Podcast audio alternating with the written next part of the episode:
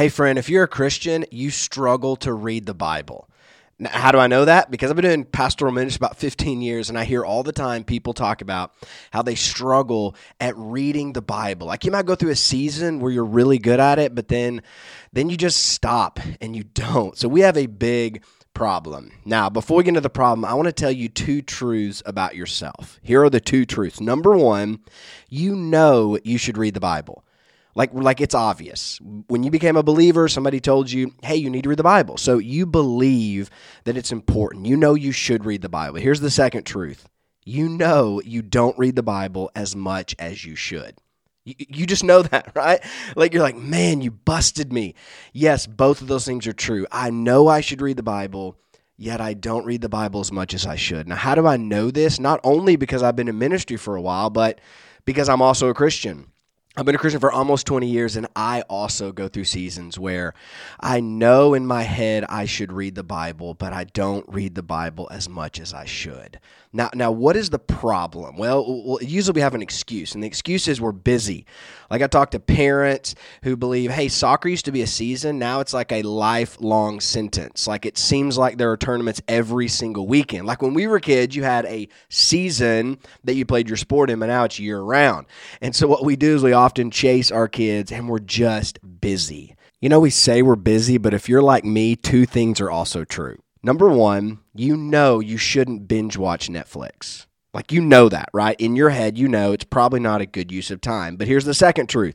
You binge watch Netflix more than you should. Right? Like those are also true. We know we shouldn't do some things, but we keep doing those. And it might not be Netflix, maybe it's social media. Maybe for you it's I know I shouldn't spend all my time looking for used pickup trucks on the internet, but yet I find myself looking at used pickup trucks more than I should. Or maybe it's headline news or sports podcast or mystery podcast or you name it. We do things we shouldn't and we don't do the things we know that we should. Now, what's going on? Well, there's a problem, and the problem is our hearts. See, here's the truth we do what we love, and then we love what we do. So, why a podcast called Love Your Bible? Because I want to change the should to a want.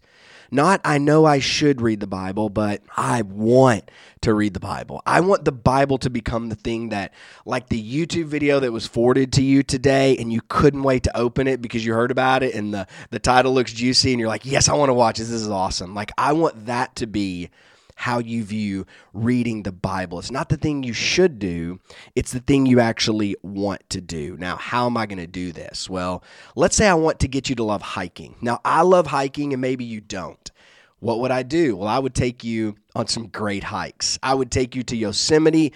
We would take the Mist Trail up to Vernal Falls, and you would see a 317 foot waterfall, and you would just go, ah. Oh you would see the beauty and grandeur of God's creation as we hiked through Yosemite. That's how I would get you to love hiking. I would take you on great hikes. So, how am I going to get you to love your Bible? Well, I'm going to take you on great hikes in the Bible. I'm going to take you to those places where we see God's glory and God's goodness and the gospel, and we see that Jesus is the hero of the entire story.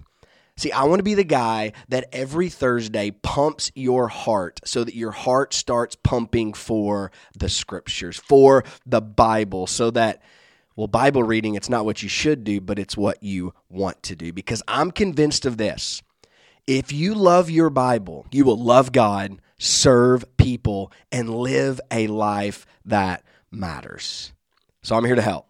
I'm starting the Love Your Bible podcast. There's going to be an episode every Thursday designed to help you love your Bible more so that you will love God, serve people, and live a life that matters. Hey, I know reading the Bible, it's hard. It's a thing we know we should do, but often we we don't do it as much as we should. I want to change should to want. That's why I'm starting the Love Your Bible podcast. So if you want to start loving your Bible more, click subscribe. And I'll see you on Thursday.